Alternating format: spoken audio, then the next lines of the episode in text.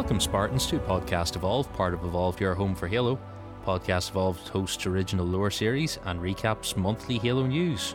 Our current lore series is Infinite Impressions. I am your host, Aaron, and once again with me this week we've got Lucas. Hello, everybody. We have brought him back from Facebook for another week. Your other hosts don't love you. Lucas loves you, though, so it's fine. You're just going to keep dragging me in, and it's just going to become a regular thing. It's fine. This is how we adopt all of our strays. This is how it begins. On this week's Infinite Impressions, we are going to discuss the Halo podcast Memory Agent. If you remember back, that was a Spotify exclusive podcast that came out for Halo Infinite. But before we do that, we're going to do some housekeeping. If you're new to the show, welcome. Evolved hosts a variety of shows. This is Podcast Evolved. You can check out our previous lore series like Road to Infinite and the character dossiers.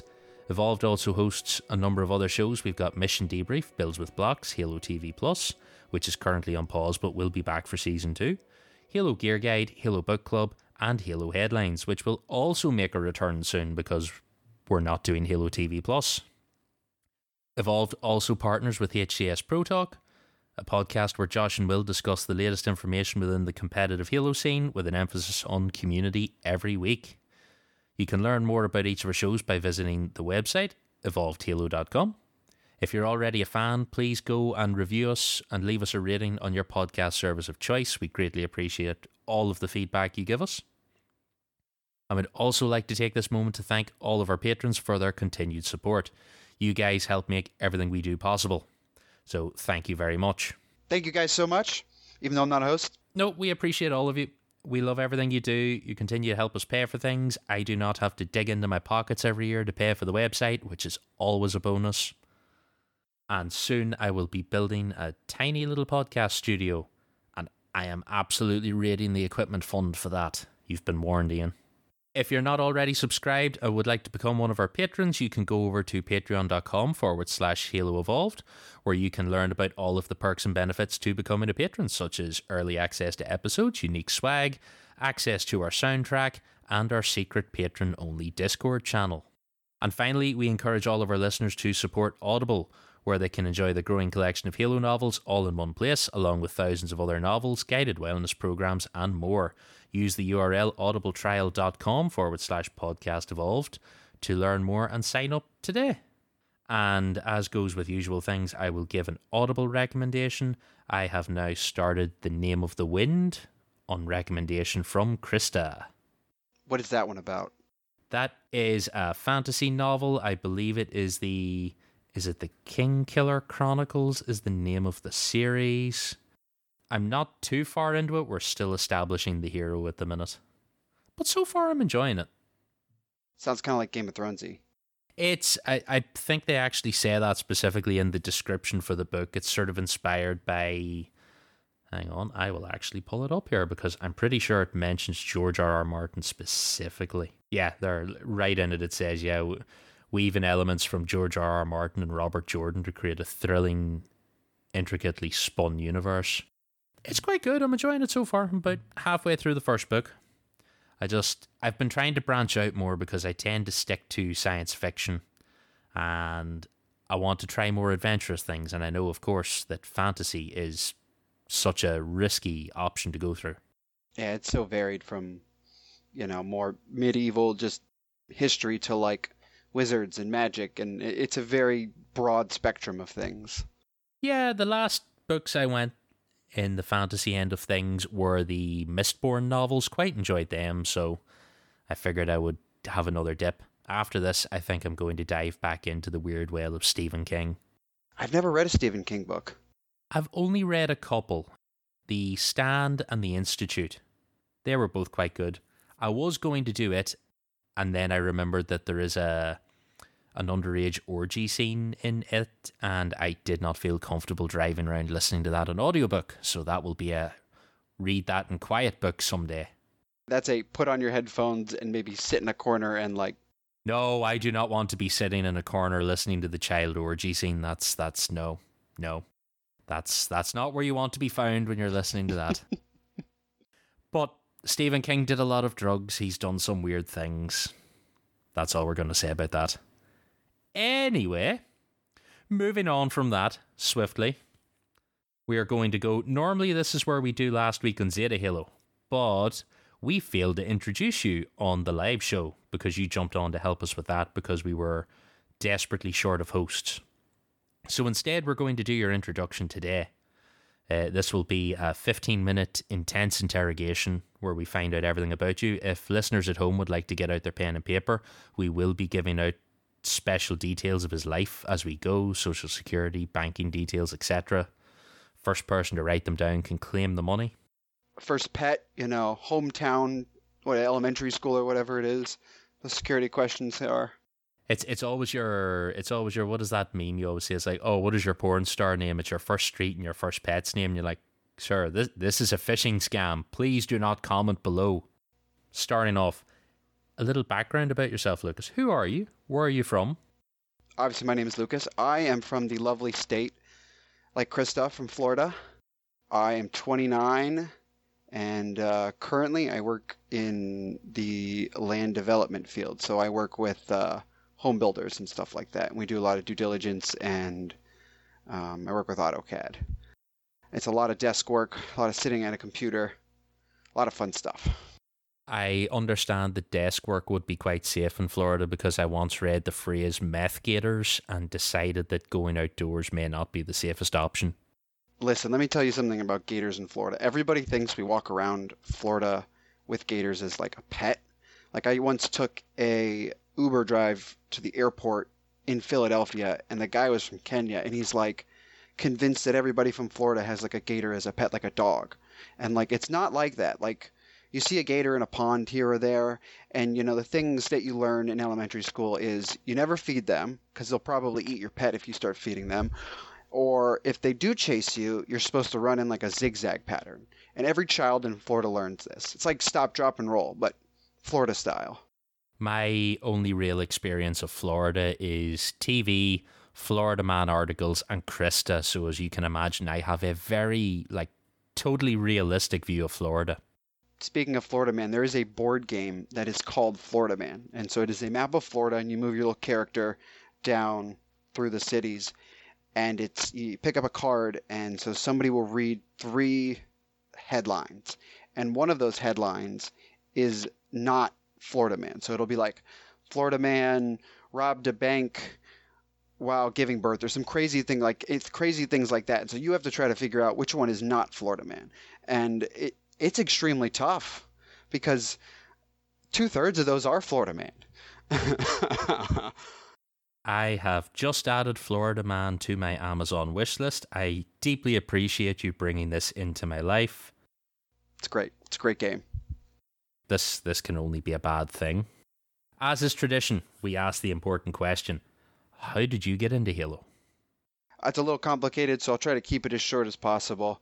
So I started playing Halo around when Halo 2 came out, and my buddy had both Halo 2 and Halo 1 on the PC, so I'd go over to his house and play some Halo.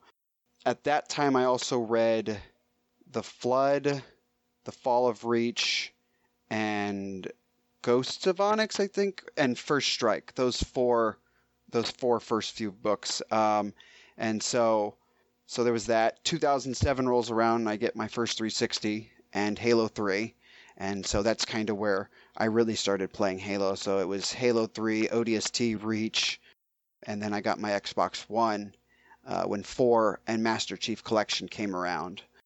I actually sold my Xbox in 2015 because all of my friends moved from Xbox to PC gaming, and so I built a PC, and literally it sat in a corner, so I stopped playing it. And then, what was it, 2016? We took a trip to South Carolina, and my buddy had to read a book for school, and he's like, hey, can we just listen to this audio book? It's an 8-hour drive, it's a 12-hour book, you know, we'll get most of the way through the drive listening to this. And it was a really good book.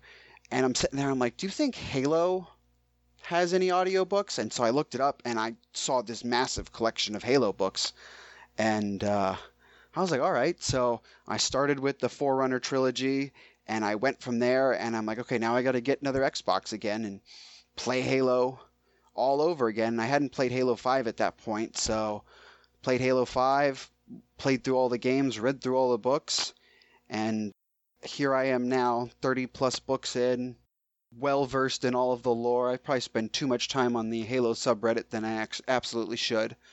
There's no such thing as devoting too much time to lore. There is only dedication to the cause. And I salute you, comrade.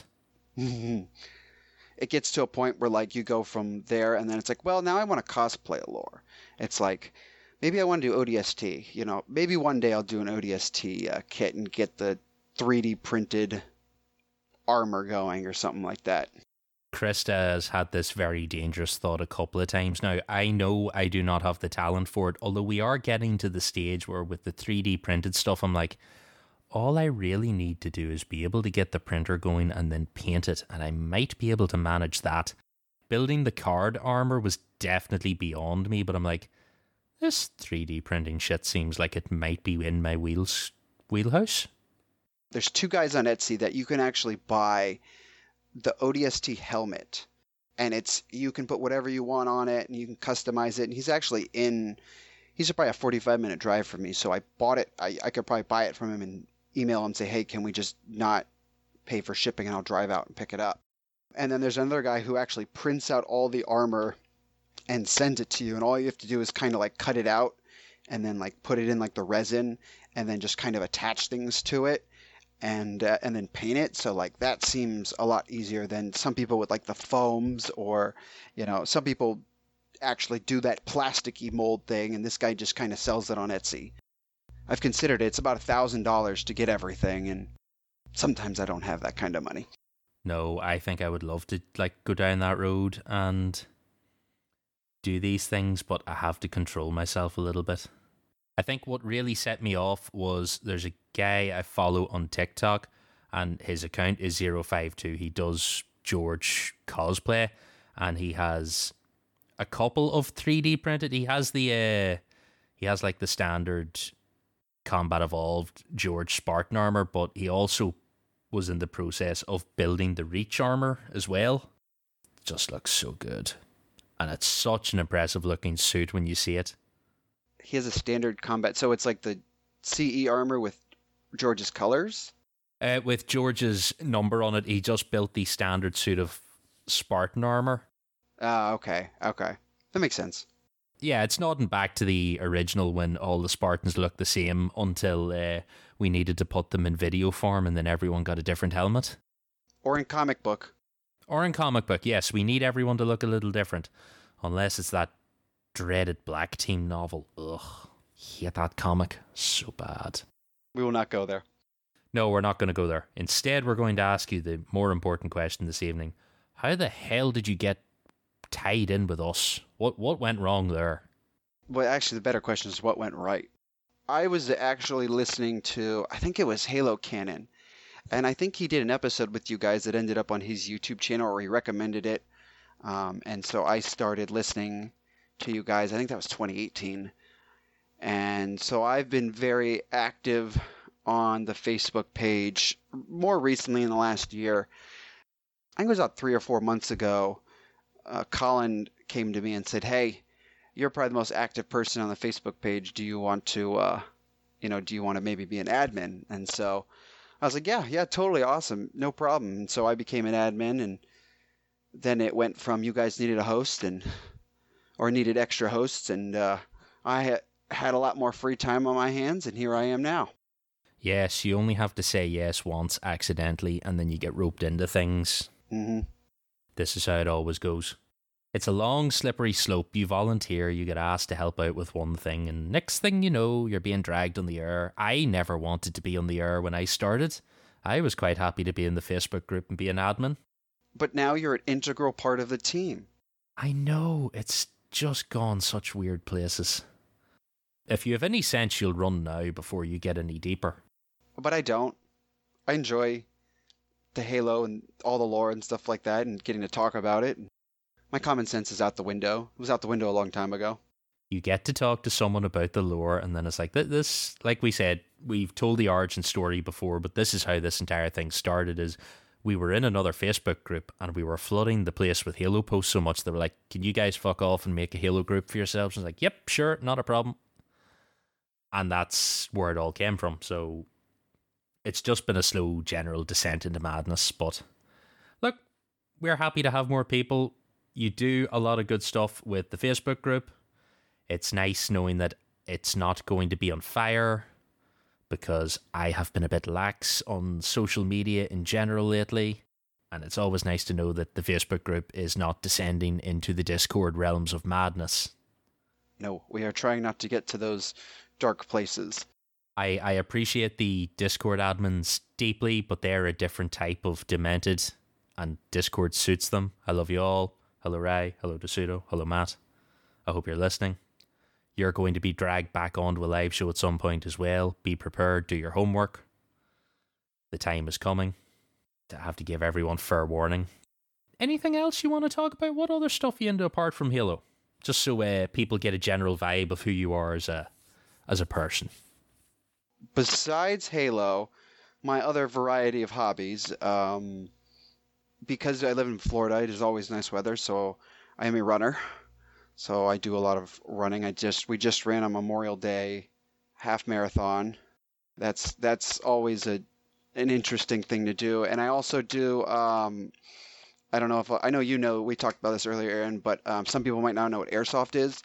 It's kind of like paintball, but you shoot plastic BBs with replica-looking guns. So the guns look realistic, and they shoot BBs at each other. And there's actually a field by us that run a bunch of old Cold War British armored pieces. So they've got a ferret, a fox, a Saracen. These are all 1950s era vehicles, and they mount airsoft guns and propane guns and things like that to them. So they sound like real guns, but they're shooting BBs at you, and they have a whole city built up. And so it's an absolute blast to go out and pretty much shoot your friends for a day. And the group I'm part of, the team name is called Echo 4.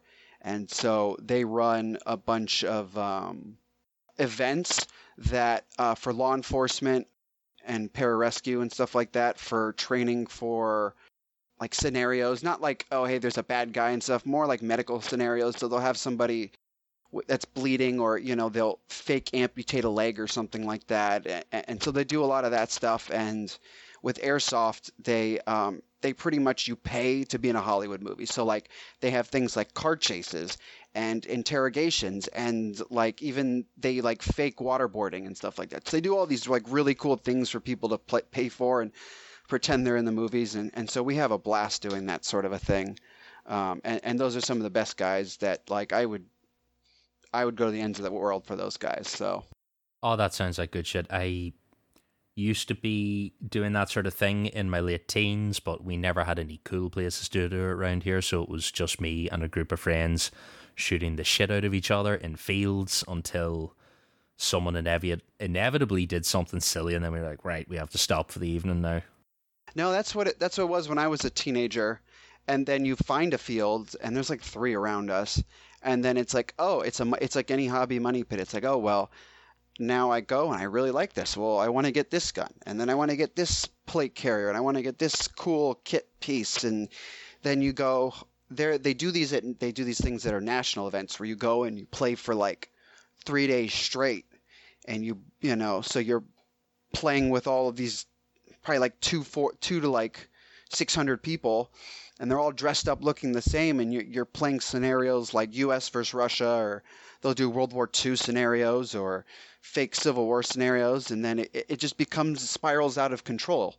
My most expensive point in it was when I invested in a Spaz 12 with a folding stock so that I could just quote Muldoon lines from Jurassic Park and run through a field, and it really did appeal to that like inner lunatic at the time. Also, the fact that at the time I did not realize till I got the gun that it came with tiny little BB holding shotgun cartridges that you fed into it, and that just like blew my mind at the time. So I absolutely see the appeal of that.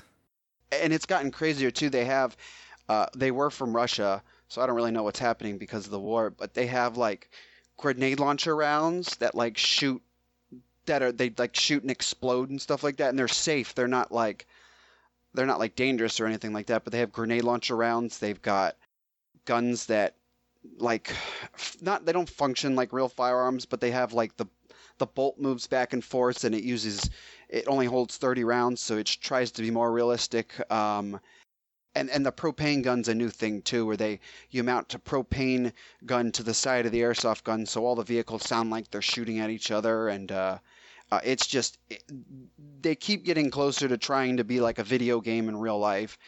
It's like a more realistic version of paintball, but without the massive welts and bruises that inevitably come from paintball, because the welts and bruises, no, you don't get those. But like, I was out playing last weekend, and some dude came around a corner, and I don't usually wear a face mask, and a lot of people do. I just wear the safety goggles, and I got shot right in the nose, and so like my nose is still got a nice scab on it right now. But that's usually up close. Once you get like 30, 40 feet away from somebody, you feel it, but it doesn't bleed like paintball does, where you get those nice big welts, and there's no paint like everywhere. Like, it's so messy. That's where the worst thing, like, it gets on your gear, it gets on the walls, it gets on absolutely everything. No, it's definitely the cleaner alternative to that sort of thing. So no, definitely good shit. All right. Well, I feel like we know you a little better. We know why you're here. You're also a lunatic, so that'll help you for another while. Check the boxes off. And speaking of checking off boxes, we are finally going to check off one of our old Infinite Impressions, because this one has been sitting in the drive since April. We were very optimistic about how many shows we could put out while Halo TV+ was on the air. Turns out we could not put out as many as we thought. Infinite Impressions has kind of been sitting in the background for a while, so we're getting back into it now, and we're picking up where we left off. So, if you can remember way back when, our last Infinite Impressions episode was the preview for Season 2. So we covered the roundup for Season 1, we gave our thoughts on the whole season as a whole, we talked about the issues they had, the fixes that 343 were talking about bringing in for Season 2, and then we gave the details on Season 2, we had the new maps, Breaker and Catalyst, we had Last Spartan Standing, Land Grab, the return of King of the Hill, and the new event details for the Fracture and stuff like that. So if you still want to go and listen to that, you can go and jump back, but Season 2 is available as you listen to this now, unless you're listening from the future, in which case hopefully they keep doing seasons and Halo Infinite didn't stop at Season 2. Fingers crossed. That would be no fun. No, definitely not. This week we're going to cover Memory Agent.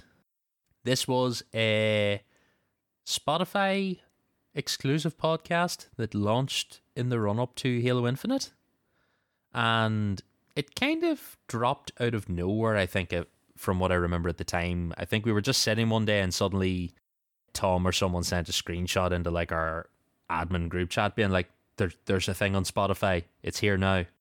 Yeah, it came out of nowhere for me as well. Actually, I didn't really know if what it was going to be until I actually listened to it. I was hoping it would be more of like a Hunt the Truth, but it's its own. It's almost like an audiobook on its own, or like an audio drama, maybe. Yeah, it is closer to that than we were the same. We were like, oh, maybe it's Hunt the Truth, maybe it's another thing like that. But it is different. It's a much more focused little story in a way. If you've listened to it, if you haven't listened to it, pause this and go and listen, because it's like an hour of audio tops. I think each episode varies between 7 and 10 minutes. Yeah, it's about 6 episodes.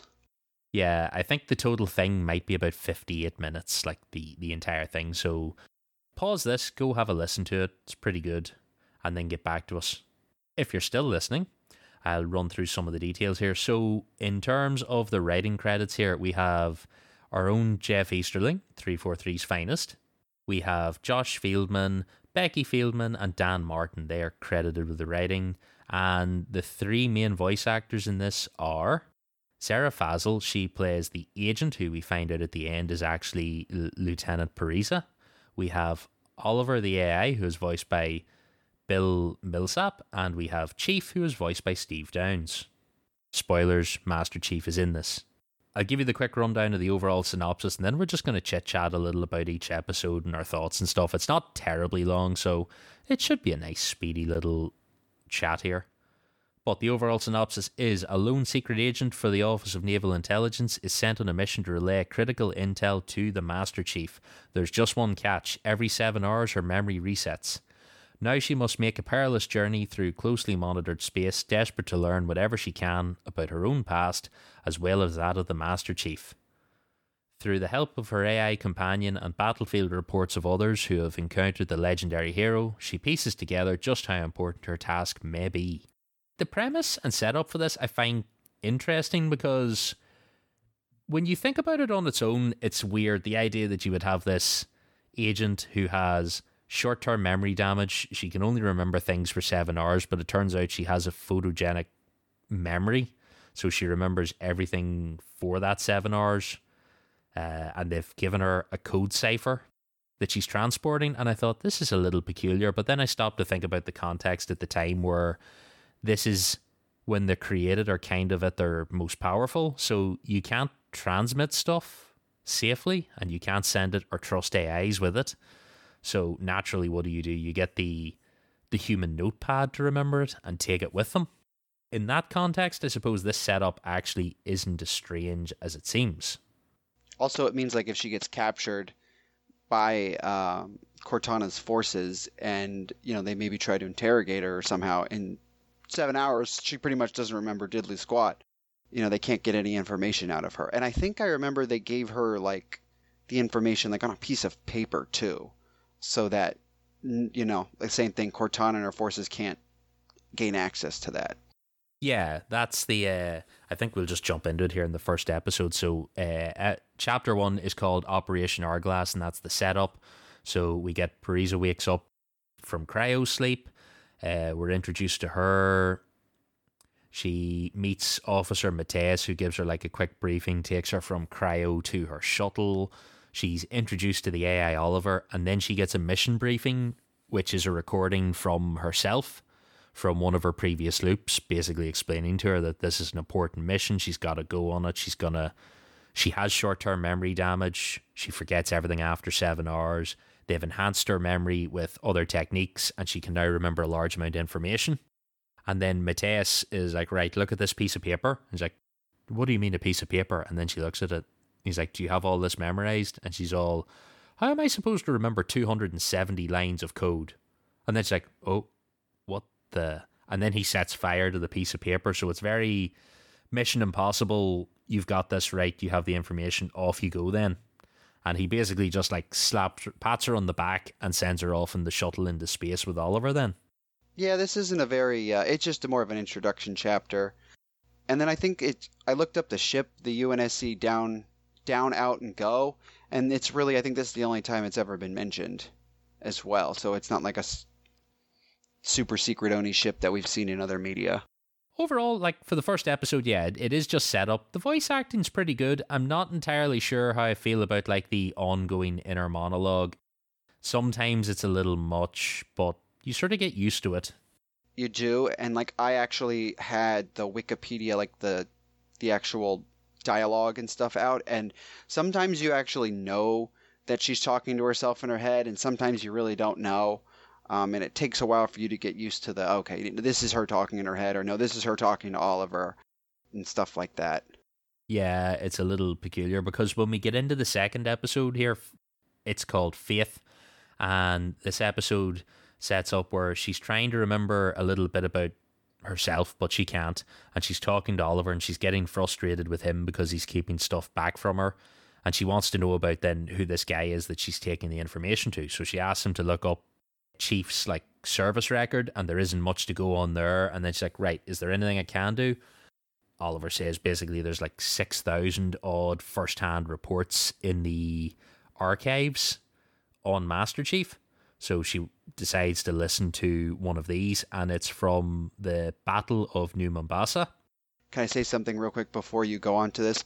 So I want to say that before or after I listened to all of these, this whole thing reminds me of Oni propaganda. Like the way all of these firsthand accounts are just like very upbeat and like super pro Master Chief and like gung ho. Like it's something you would see in almost a recruiting video.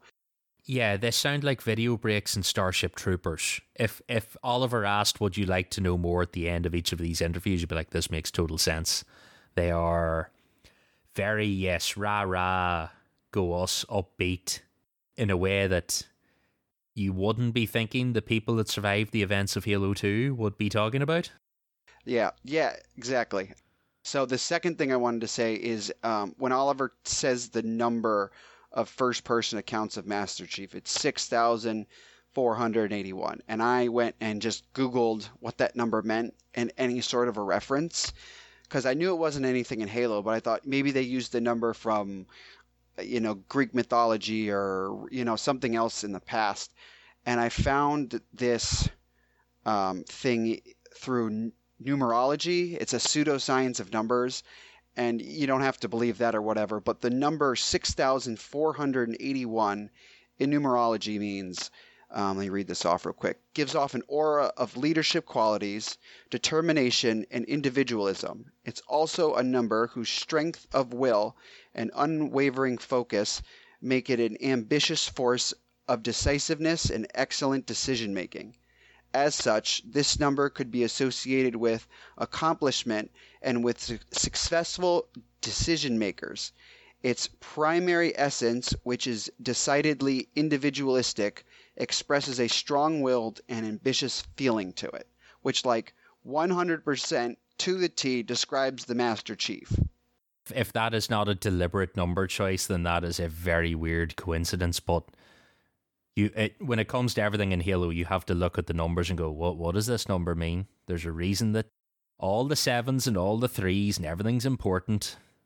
I actually tried to do the math, and it does not divide by 7. I was thinking that was the first thing, but it is not, and so I actually went and started looking it up. Yeah, you've always got to go and see where these things go from, because I forget what the monitor numbers is another one where I forget how they scale up. Ian was explaining it to me one day, but I can't remember if it's that they're prime numbers or they're multiples of 7 or something. But yes, I think they are multiples of 7.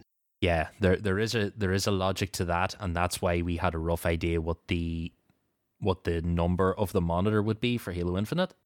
Going back to this audio recording, so this is our first-hand account, and it's from a lady called Faith Abdi, and she's a hydrology engineer, I think is the term. She's basically in charge of the sewage water systems in the city, and they're evacuating. This is during the events of Halo 2 as the Covenant are attacking, and then just as they're about to be killed, Master Chief appears. He saves them. He is the big towering hero. She's very enthusiastic about this.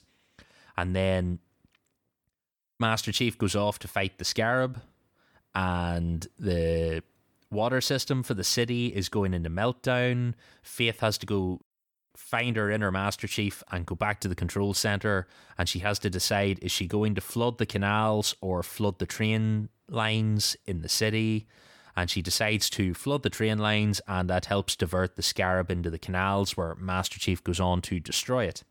And we know from ODST that that's how the train tunnels get flooded, because that's what Buck and crew run into when they're trying to evacuate the city. So it's a little bit of additional background into that stuff. It definitely does have a whiff of propaganda about it. Absolutely, especially because she's talking about it and Chief just gives them a nod, and then it moves on in the story, and she's like, I just remembered Chief nodding at us, and I was like, you get all of that from a single nod from the Master Chief. And I was like, that may be just a little bit too much propaganda than that I can believe. It's a little much, but it's pretty good. It's a little more detail. It's a little more you get. And I do like that 343 will do that and go around the edges of stuff we already have and tie them together just a little more. That takes us on to Chapter 3, which may have my favourite first-hand account of them all. So this one is called We Deliver, and if you're thinking that sounds familiar, the gist of this one is that Parise's shuttlecraft is being pursued by an enemy squadron of Phaetons. She has to perform some maintenance, and while she's performing that maintenance, she listens to a first-hand account, which turns out to be a report from Foehammer. She's chatting about Master Chief. The only thing I'll say about this one is I think she gives Master Chief a little bit more personality than Master Chief's ever had in any of the expanded lore. She talks about how Cortana wants her to do an aerial insertion underground, how she's not having it. She wants to fly over the top of the surface of the ring and take her chances with the anti-air guns, and Chief basically comes into the cockpit and goes, well, if you don't think you can manage it, that's all right. And then like hand holds her because her ego gets the best of her, and she decides, no, I'm going to show these two what's what, and does take them through the core of the Halo. Yeah, he like goads her into into flying into the tunnels and stuff, which I don't think Master Chief has ever done. It's more like, hey, we need to do this mission, and just there's almost like he doesn't accept no for an answer. Yeah, like if you told me Buck turned around you and said, well, if you don't think you can do it, I would buy that, but she calls Master Chief like a silver-tongued devil, and I'm like, that does not sound like my Master Chief. That's the silver timeline Master Chief. Oh, absolutely. His tongue gets a lot of action. But enough about that. It is really good to hear from Foehammer. It's the same actress from Combat Evolved. We also get like a little bit of groundwork for the end of this series where she's performing maintenance on the dodgy cooling system. That comes into be important later. Chapter 4 is called Unsavory Means, and the mission is jeopardized when the agent learns she can't even trust herself, and it's that Parisa starts to remember a little bit of her past life. She listens to an interview with Chips DeBoe. Oh, this is my favorite one. Yeah, there's one from Mendez as well, but Chips is probably the best one because he's just full on. And you know, if you've been playing Halo over the years and you hear his audio lines, he is an all or nothing Australian sort of caricature who is running around and has survived every major engagement in the Halo universe. I didn't know that at first. I knew kind of the meme, but I didn't realize that like in every game, the guy with the Australian accent is Chips. Yeah, it is sort of officially unofficial because I believe when I was reading up on the trivia, it said there is an achievement in Master Chief Collection for, I think it's called something like 2 places at once, where you get the voice lines from Chips for, I believe he's in ODST and he's in Halo 2, so he's both on Delta Halo and in New Mombasa at the same time. I would say my favorite line is how he describes the Master Chief. He describes him as a golden retriever in the body of a T-Rex who is smarter than the love child between Einstein and an AI. And I was just cracking up, and the person interviewing him's like, a golden retriever? And I was dying laughing, and it's a great freaking scene. Yeah, and he's talking about his buddy Master Chief, and he's like, oh yeah, if you really want to like talk about the Flood, you should talk to Master Chief. He would be great for this. And he's like, this is an interview about Master Chief. And he's like, oh, what? This isn't about me? It just like there's just bucket loads of personality coming along there. I think like this is his... This makes Chips a canon character. I think before this it was just like a wink and a nod, but this like officially canonizes him in the universe. So the Mendez bit, nothing terribly exciting there. It mentions the scene when they get stranded in the woods and they steal a pelican, and you know, Chief, instead of leaving somebody behind, he takes everyone with him and pretty much gets promoted to squad leader. Yeah, and then the end of this is Parisa having an argument with Oliver, and he eventually reveals that she's actually been on 52 of these missions and not 5, like her video told her at the start. My one note from this is, forget the Spartans, just clone Chips. I believe an army of Chips DeBoe would be the answer and would have taken down the Covenant years sooner. Absolutely. Especially with that attitude. Absolutely. You need that go-getter attitude to get things done. If we could have had an army of him and Johnson, like this would have been over in no time. We've got Chapter 5, and this one's Intruder Alert. A mysterious, unexpected encounter alters the course of the mission. So we get a little excerpt from the court-martial of Colin McGinnis, and this is talking about the events of Halo 3 and Floodgate. Now, when you read the trivia, it differs slightly from the actual mission in that in this column, basically bails on his team as the Flood are raiding them, jumps in a warthog and drives off, and then as he's manoeuvring through some barricades, Master Chief appears, stops the warthog and is like, you're going the wrong way. and then they head back to the battle, and Master Chief has like a little talk with them about how you did desert, but there's still time to do the right thing, and we can go back in here and we can kick Flood ass. And he does, and then Chief tells him to regroup with whichever Marines are around, and he ends up with a Sergeant Rochambeau, who basically talks about using Chief like he's a tank, and McGinnis decks him, and then this is how he ends up in this court-martial about the true power of friendship he learned from Master Chief and Judy and all the rest. In Halo 3, like you destroy the A8 guns, and then the Flood invade, and then Floodgate starts. Like, there is no Warthog, unless we miss something, but there is no Warthog at all. So it's just a weird little padding to it. When you do the mission, you're literally just going through the Traxis warehouses. I think there was going to be a little more to it, but that's about it. But still, it's all right. I would have preferred if Colin had have turned out to actually be the insane man that you meet in the warehouse that's screaming. I think that would have been a nice touch. That's what I thought when I was listening to it. I was like, is this going to be that guy that, that was, all his buddies died and stuff like that, and he's freaking out, but no. No, it's a different person. My takeaway from this is Chief is very relaxed with people going AWOL. The end of this one finishes with Parisa deciding she's going to do the right thing. She's inspired by this. She goes to turn the ship around. They then get a ping from Master Chief on his Pelican, and he has revealed his location to the enemy. And then that's where it cuts off. And then we get Chapter 6, which is called Impressions.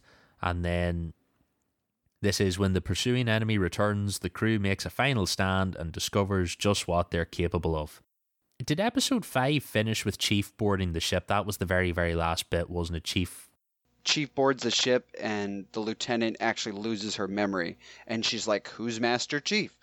Yeah, and I think she takes a shot at him as well, and he's like, that's all right. So then we get back to this and we find out that Chief tried to divert the Phaetons by sending his Pelican off on autopilot, and he has used his new super duper armor to navigate through space to the shuttle. And then they're trying to figure out what she was sent here to do. It was kind of a weird sequence of the Phaetons came at them, and then I think Prometheans boarded, and so Chief's kind of holding off these Prometheans, and it wasn't really super clear that actually happened. I was a little confused if they were getting shot at by the Phaetons, or they might have been boarded, or they were actually getting boarded. They are, as far as I remember, they are doing both. When I was listening to it, you hear Oliver say that they're transmatting on board, and then you hear that soldier garbled distorted effect as voices start to talk. So I think they're being shot at. Some of the soldiers have teleported on board the ship, and then Parisi uses the coolant leak to blow up some of the Phaetons. She gets them into the cloud of gas from the coolant leak and ignites it, and then the ship is sent into a spin, and Chief runs out of bullets and he's shouting for her gun, and she doesn't think she can throw the gun, but she manages to muster her inner Master Chief and take the headshot and take out the last soldier on board. And then they recover the ship, and she's trying to remember what information she lost, and she has this flashback to the rivers on Eridanus. Yeah, Eridanus too. Eridanus, which is Master Chief's home planet. They go to the back of the ship to the coolant place, and then they realize she's actually left a message for herself, and Chief she remembers that the rivers on Eridanus flow backwards on a particular part of the lunar cycle or something, and then Chief suddenly realizes that the inscription she's left is actually a reversed code, and suddenly he has the information. He's like, right, we're all good, we can go now. It's a knock code. Yeah.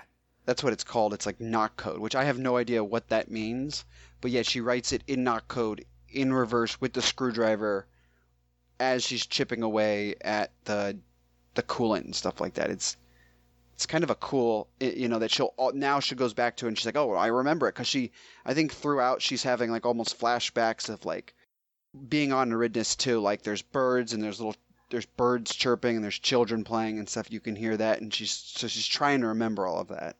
it's an all right little story like that. That's the entire thing. She finishes it up. She decides she's going to go on another mission because it's very important to do her duty, and she has been suitably inspired by the chief, and she's now found a way to like pass messages to herself between memory reset cycles. And then they go on and they finish it, and that's sort of it. You missed something. Did you see who the message was from? No, I did, yes. It's from Fixer, and Fixer's in when they were putting Halo MCC 2 PC and they were doing all the trailers, they had Fixer in each of like the end of like the videos. They would be like a minute long where he would be talking with somebody else, and it ends with, I think they're in Sydney, when Cortana and the Prometheans invade Earth and he's like trying to leave the system. Yeah, they had that, and the Oni Archives videos that came out as well, because he did those. He also is mentioned in, do you remember the second episode parts for Nightfall they did, the little like additional audio ones? Yes, like when you click on the screen and stuff like that. The second one of those was called Outbound Cargo, and he's the only agent that the pilot's talking to in that. We get him in, let's see, I have it up here. The only archives that were released for Master Chief Collection, he narrates Helljumper and Reclaiming Our Place. And then he's in Memory Agent, and then he's mentioned in Halo Infinite as well. Fixer's been popping up here and there. Yeah, it's kind of cool, and we still have no idea who he is, like. We know he's an Oni agent, but we don't know what his role is, how involved he is in all of these things, how he influences all of these, some of these events. Yeah, there's a couple of recurring Oni codenames that we would love to find out more about. But the other person I found out a little more information on was Lieutenant Parisa herself. It actually turns out we have met her before. She is actually in the end of the Evolution short story Palace Hotel. It turns out she's a childhood friend of Master Chief. Yeah, that's the one where Chief, I think it's right before he destroys the Scarab, and like she's got a picture of her and John as children on Eridanus II. And he like made a promise to her or something like that. I haven't read the book in a while. I just listened to it before we recorded this. So she says, in that story, Chief gets to this lieutenant. This is the last couple of minutes of the story. They're about to go on and do their shit with the Scarab. He sees her attach something to a terminal, and he thinks it's like a map or something. Then he happens to look around and sees it's a personal photo, and he's just about to tell her off. And then he suddenly like freezes and realizes it's a photo of him as a kid. And then she starts to explain it and goes like, oh, sorry, like it's a guy I knew when I was a kid. He saved me when I walked too far out into the river. And then he promised he'd marry me and protect me. And she's like, and I suppose in a way he is, because this is like a good luck charm. He died shortly after we took this photo. And Chief's standing there working through all this in his head going like, oh shit, this is little Parisa. This is my childhood friend. I remember when this photo was taken. And then he decides he can't tell her who he is because he can't rob her of her memories, and also it would like complicate things too much and would reveal to everyone exactly, it would confirm what the UNSC did. So he doesn't tell her anything, and he just carries on, and they go to plan what will be the events for that part of Halo 2. At some point between then and Memory Agent, she suffered this head injury, and this leaves her in the position she's in now. But like, you don't sort of get any of that at the time when you're listening to Memory Agent. I think they could have leaned a little more onto that. Yeah, maybe a little bit more, given more of a backstory, or maybe explained. Like, I feel like she probably maybe got hit by a plasma round and had some brain damage or something like that. That's my only thought of how she has this memory issue. I would have liked it if Master Chief had have told her who he was, knowing that she wouldn't remember in 7 hours. I think that would have been interesting. That would have been real interesting. It may have been a little too much, but like if he had been able to call up her photo on the system or something and show it to her, that would have been cool. But she remembers a little more about herself. Like, that's how that episode finishes, is she remembers her name, because she couldn't remember her name before. And then Oliver tells her the name actually cross-references with several files. So she's starting to remember more. But I thought it was cool that like it's a character we've got before, and there is a connection to Master Chief with it. Yeah, and 343 is they're really trying to like put all these characters and like connect them in little ways, like almost like spiderweb, you know, connections throughout the storyline, and try to make it more integrated, or I guess believable story, believable universe is probably a better word. Yeah, like I always worry sometimes that they might get a little bit too much like Star Wars, where it becomes a very small universe, but I think they managed to like walk that line slightly better, in that everyone in Star Wars seems to know each other, and everything happens on the desert planet or the ice planet or the rock planet, and it's all a little too close-knit. And it's always someone with the last name of Skywalker. It's always a Skywalker involved. There's always a John. So I think they do a pretty good job, but I do like that they give some of these little like throwaway characters some additional life. Like Ben, when they did Hunt the Truth as well, like he was a throwaway character in one comic strip, and then they give him a new lease of life as well. That end of things is cool. I think overall, like, this didn't really add anything to Infinite. I'd say it felt more like a just kind of like a nice, almost like an Easter egg, like a small Easter egg, to help build up, maybe for newcomers, like who the Master Chief is. It's almost maybe like, again, like the Starship Trooper propaganda thing, and it makes people get into the mindset of who Master Chief is as a person. It is no Hunt the Truth, that's for sure, anyway, which I would still hope for another. I would hope for another podcast audio drama on that level. Maybe we will get there someday. That was so good. Oh, that was so good. It is. If you get a chance, go and listen to Hunt the Truth again, and then listen to this. As I said, if you haven't listened to it, or you were thinking not, it's an hour out of your day. You can give all 6 episodes a listen to and carry on. And I think it's worth it. Yeah, it's a drive to work, or drive to work and back and stuff like that. So again, it's really not much invested in it. It's about as long as one of our episodes, right? Yes, it will be roughly about the same length as this by the time I'm done trimming it down. Right, any final thoughts before we wrap this one then? No, I think we've pretty much covered all the bases on this. Covered it all? Alright, well then guys, like we said, that will do us for now. With any luck, our next Infinite Impressions episode is going to be on Xbox versus PC Halo Infinite. Assuming that I can round up all of the required PC and Xbox Halo Infinite players, we will get that out to you. I believe our actual next show will be a live show week, so fingers crossed again I can round up a few warm bodies for that. Alright guys, thank you for joining us for another Infinite Impressions. You can find every episode of all of our shows over on the website, evolvedhalo.com. If you want to listen to everything all in one feed, please follow Halo Podcast Evolved in your podcast service of choice.